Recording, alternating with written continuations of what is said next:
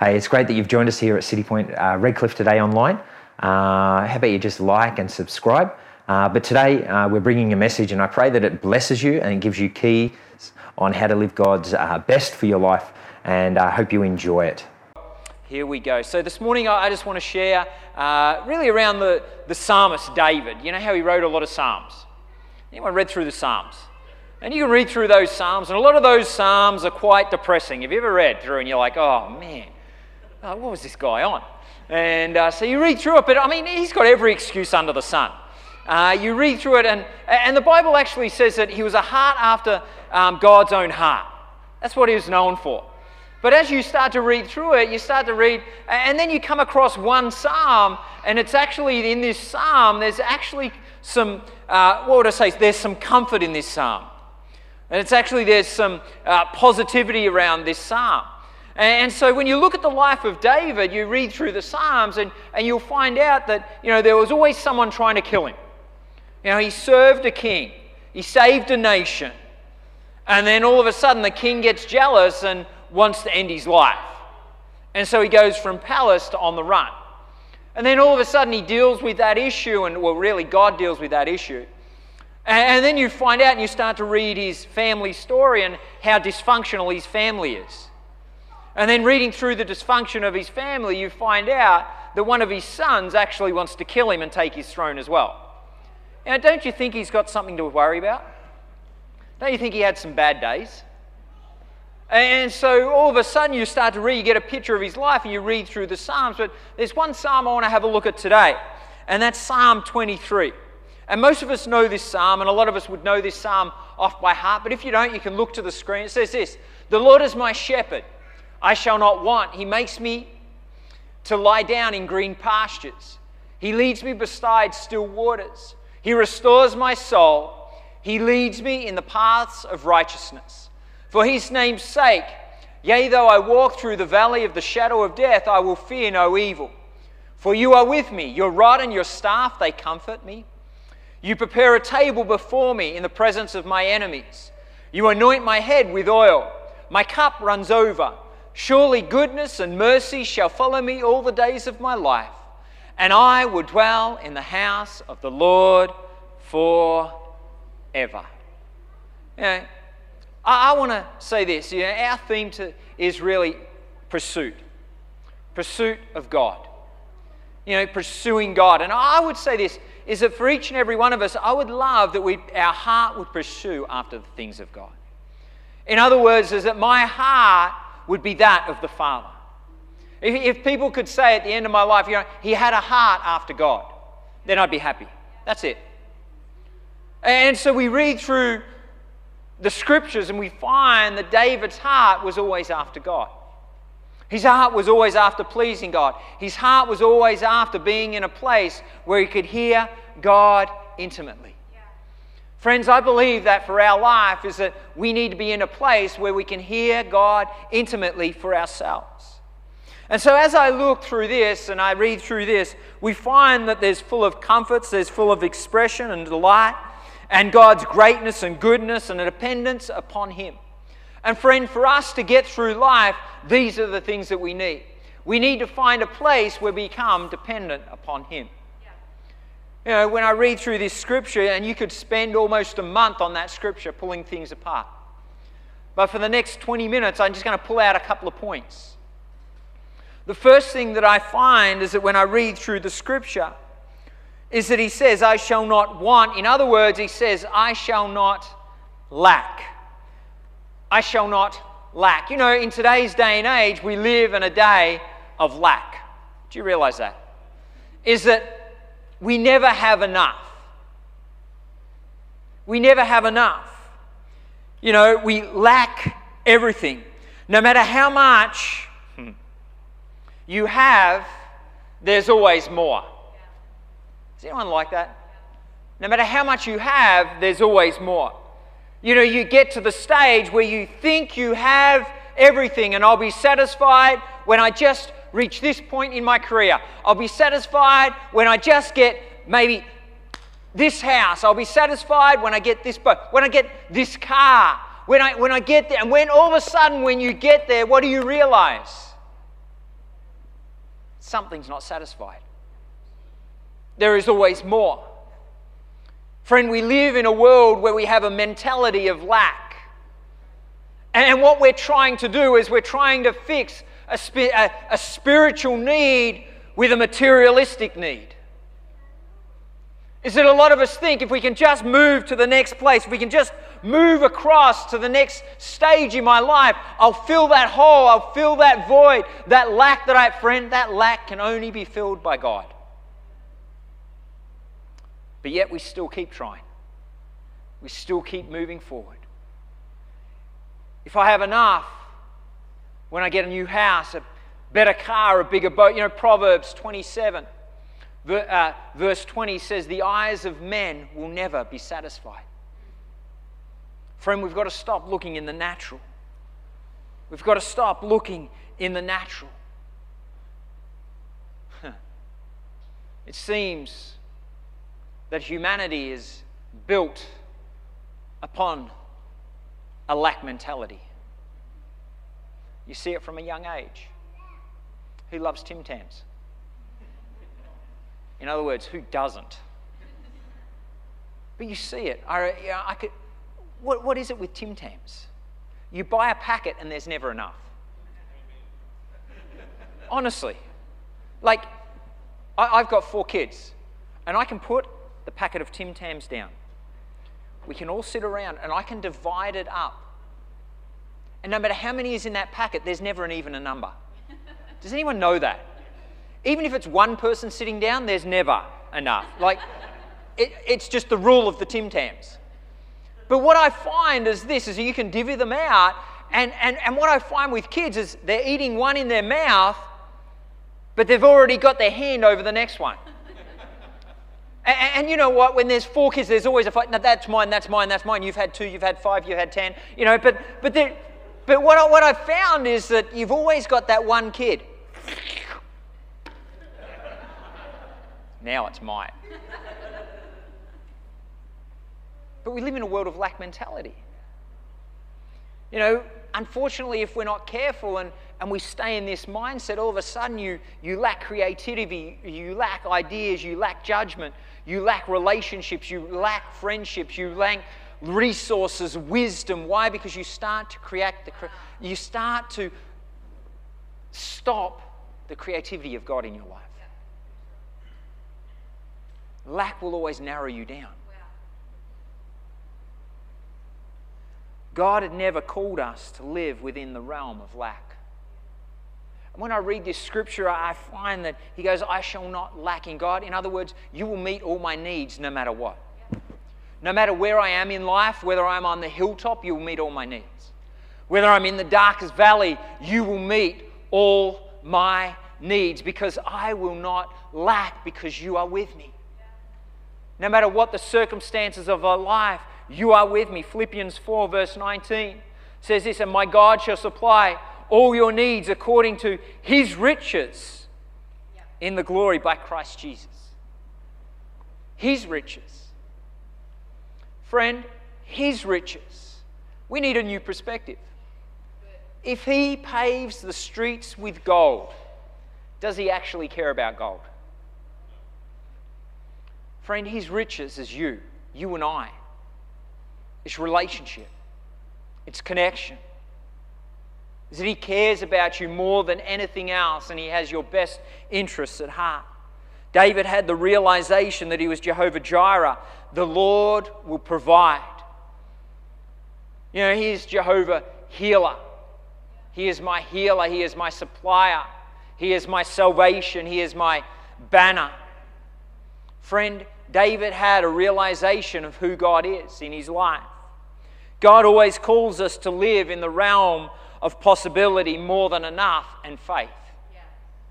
He never calls us to live in the realm of lack. He calls us to live in the realm where opportunity is. He calls us to live in the realm where we believe the best in everyone around us. He calls us to live in the realm that we would be a resource to those in need, to be able to see the potential in every opportunity. That's where He calls us. He calls us to living in the realm of possibility and faith. When David stepped out onto the battlefield with Goliath.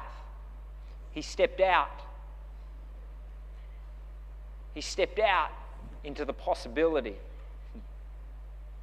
of the opportunity of faith being outworked. Friend David was there on the battlefield. He went up to meet a warrior, but he didn't have a warrior's armory. He didn't have a sword, he didn't have a shield. He had what was within his hand.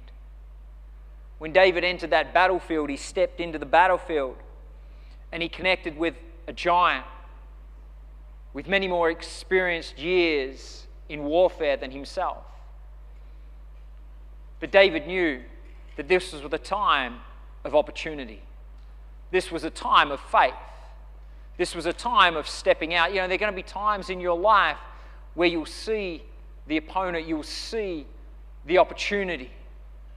But you'll be like, God, I don't have the resources, I don't have the armory to, to face that at this point in time. I don't have, but God's saying, hey, step out onto the field anyway. Step out onto the field anyway. Because it's actually not about your lack, it's actually about me. It's actually not about you at all. It's not about your ability. It's I give you your abilities that you have right now. It's actually about, friend, it's about filling that faith gap. And in life, you're going to have faith gaps.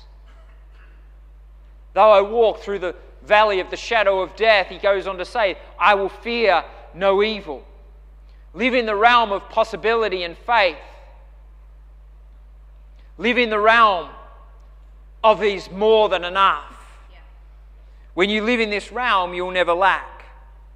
My second point is this is that you will fear no evil. You will fear no evil. In life for certain, there's going to be one thing is you're going to have valley experiences. You're going to have the highs, you're going to have the lows. But it's what you do in the valley will determine the outcome of your valley. It's what you do on the mountaintops will determine the outcome of your valley.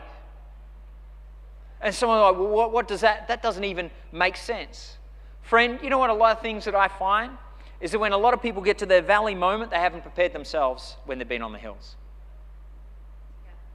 Because they think that life's just going to be like this. I'm living in God's favor. Yes, you are, but He says we're still going to have trials. He says that life is still going to be tough. But, friend, you want to know the Word of God before you hit the valley moments so you can stand on the promises of God. So you can declare the promises of God. That you would know that He's, he's a yes and an amen to every promise. That you would know the scripture that when you're in your valley moment, friend, I won't deny, yes, I'm in valley moments. Why? Because I'm still going through my health crisis. No, battle. My faith step. I'm in the gap where I'm going to receive my healing. But if I don't know what the Word of God says and I've come to the face this moment, how am I going to stand? How am I going to declare the Word of God? You know, I, I need to know the Word of God. The Word of God came to earth and healed. A yes and amen. I declare that scripture. He came, the Word, Jesus, and He healed. If you could ask me right now, I could tell you almost every story in the Bible about healing. Because I've gone through from the start of this year to go, okay, from Matthew right now, I'm going to start reading every incident where God healed. Because everyone goes, you know, he healed the blind. Yes. He healed the lame. Yes. He healed the sick. Yes. He healed the woman with the issue of blood. Yes. Does Bible actually talk about cancer? Is that word in the Bible? Is that word in the Bible? I'm like, whoa. And I'm reading the scripture and I'm going through it. And I found a passage, which I should have pulled up, where God's sitting around a table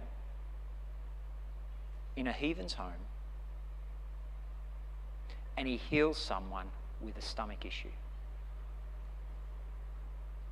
Bang, right there. God heals cancer. I might have been diagnosed with something when it comes to my stomach and my bowels and whatnot. But God heals that just as He heals the blind, just as He heals the lame, just as He heals. So you've got to know your word. When you're in the valley moment, you've got to know the word.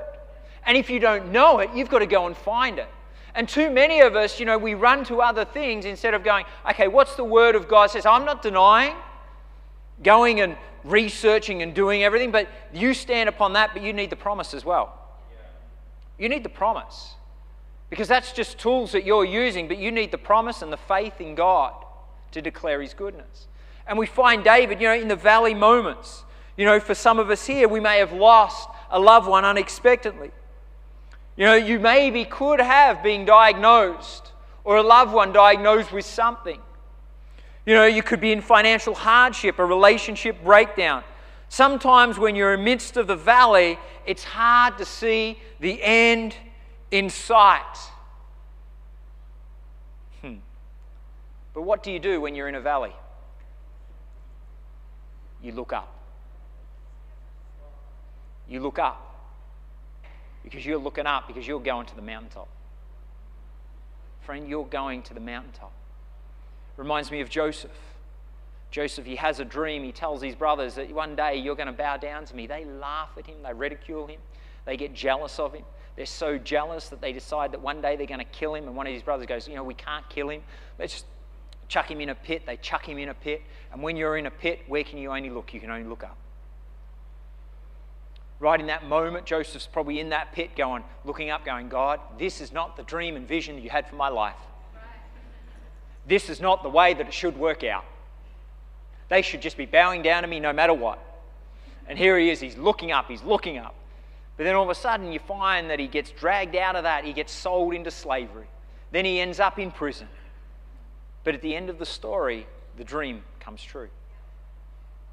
When you're in a pit, when you're in that moment, when you're in the valley, you should fear no evil. When you have the Spirit of God inside of you, when you have His Word, in that moment you can stand the test of time and declare the goodness to those around you. David, though I walk through the valley of the shadow of death, a king wanting to kill him, dysfunctional family, a son wanting his throne. But at the end of the day, he had the realization God was with him and his word comforted him.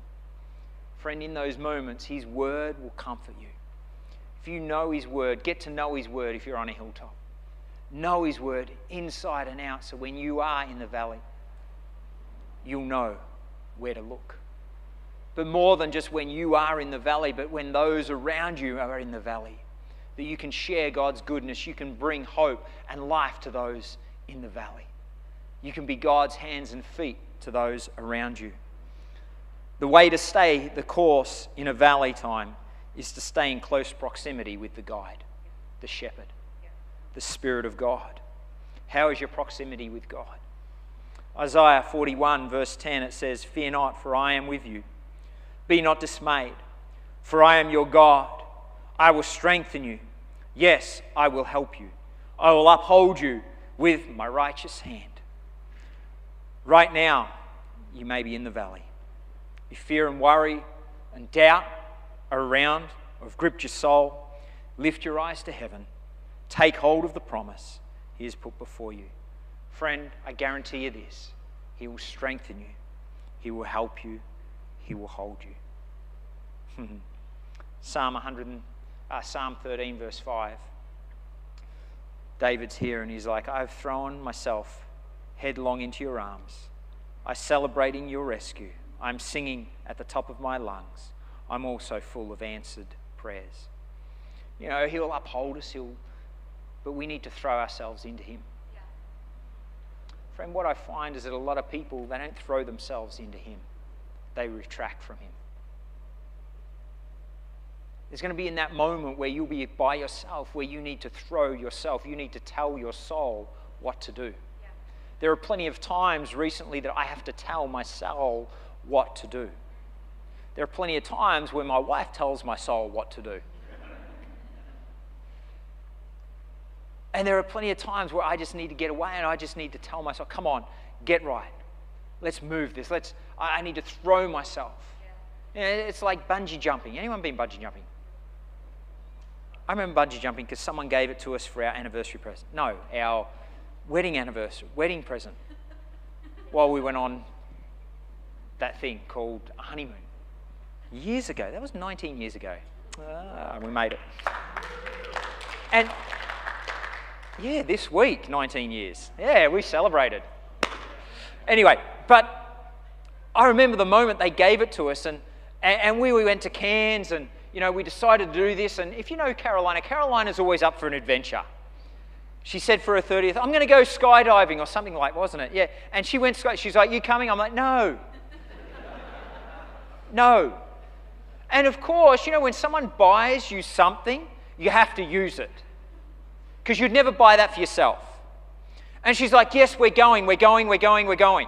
And so we get to Cairns, and you know how they, you know, they build the bungee things, and they always put it on a mountain so it looks higher than it really is. And, so we get up there, you do it all, and, and Caroline's like, let's go, let's go, let's go. She's pumped, and I'm like,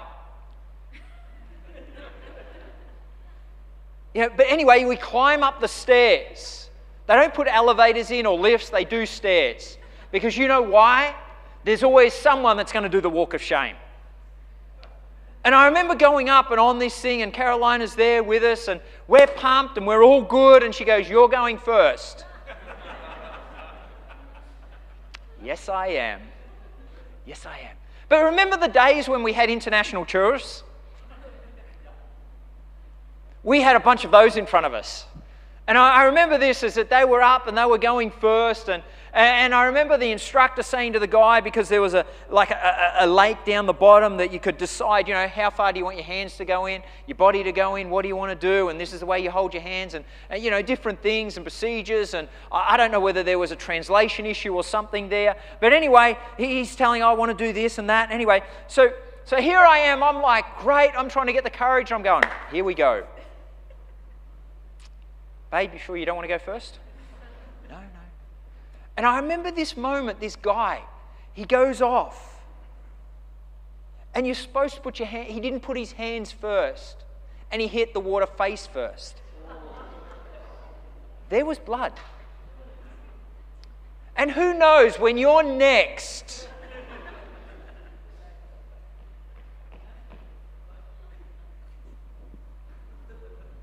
I remember I was there for 10 minutes. I was like,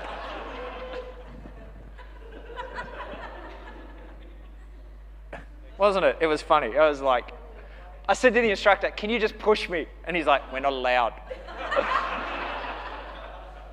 anyway, I went and I did it. I did the whole thing, and I'm waiting down the bottom, and I'm like, Come on, baby. And I see you there. I see you there. I see you there. And I see someone come down, and it's not her. Oh, about 20 minutes later, someone's walking the walk of shame. Oh my God. But, friend, what we need to do is we need to be the ones that just into Him. Free fall into Him. Free fall into Him. He will come to our rescue. We will celebrate. And, this is the thing when you're in those moments, when you're in those times, what I do is I, celebrate who He is. I declare His wonders. I declare His goodness. I declare His favor. I declare who He is in my life.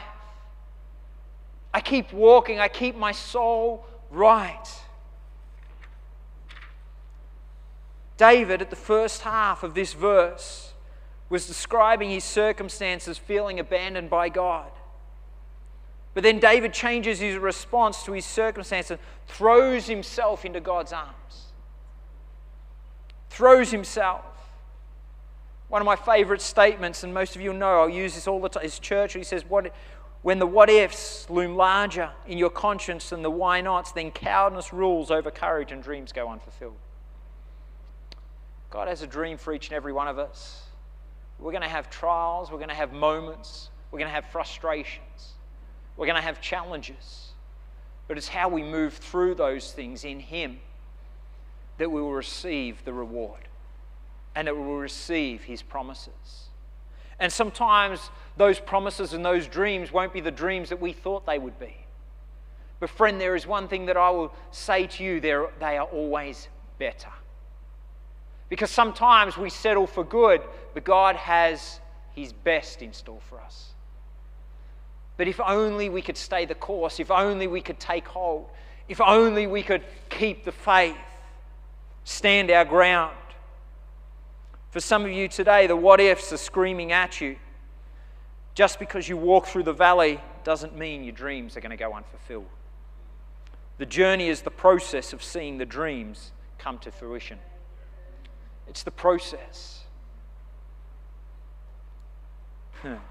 Ecclesiastes 5, verse 3 For a dream comes through much activity, and a fool's voice is known by his words. You may be in the valley, but today, today, but tomorrow you'll be living the dream. Don't lose hope. Friend, don't lose hope. Don't lose hope. Take hold of who he is. And the last thing that I'll pull out of this, and which I love, is that he makes this statement I will dwell in the house of the Lord forever. Friend, above everything else, is your motive right? David's motive was that he would always dwell in the house of the Lord. For, in other words, it wasn't a temple, it was a place where his presence dwelt. It was like, God, wherever you are, I will dwell in that place. As a young kid out on the field, he was in that place and his heart was turned towards God. And it was like, This is where I'm going to dwell. You are here, God. I'm dwelling here in this place. As he grew older and he moved through life, as he lived in it, God, here you are. And you would find it's a, it's a positioning of your heart, it's a desire and motive of your heart. Lord God, I will dwell in the house of the Lord forever. What is the motive of your heart? David's desire was to be located in the presence of God. In the presence of the Lord, you will find, friend, greener pastures. You'll find greener pastures. In that moment of sitting in His presence, you'll find the still waters. Where the chaos of the world may be shouting at you, in that moment of just sitting there and basking in His presence, His still waters will come and minister to you. You will find restoration for your soul. Where a soul is, can be tormented, it can be pulled to and fro, you can find a place where you sit and He ministers and His Spirit calms and ministers restoration to your soul.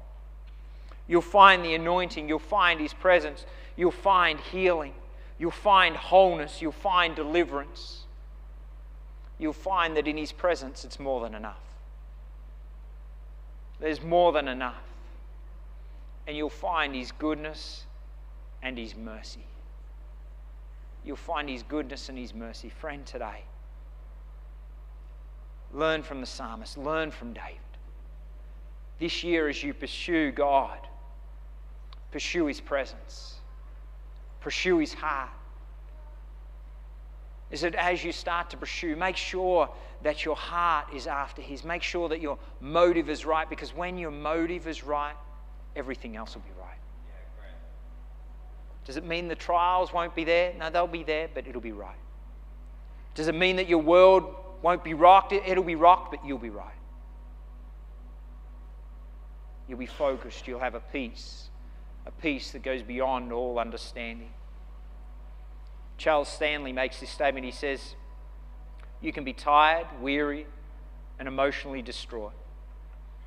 But after spending time alone with God, we find that He injects into our bodies energy, power, and strength. Energy, power, and strength. You know, there are going to be some times, and I'll, I'll be honest, where you emotionally won't feel like it. Where you'll come to the end of yourself and you're like, here I am, I'm exhausted. I'm... But that's the time where God can come through.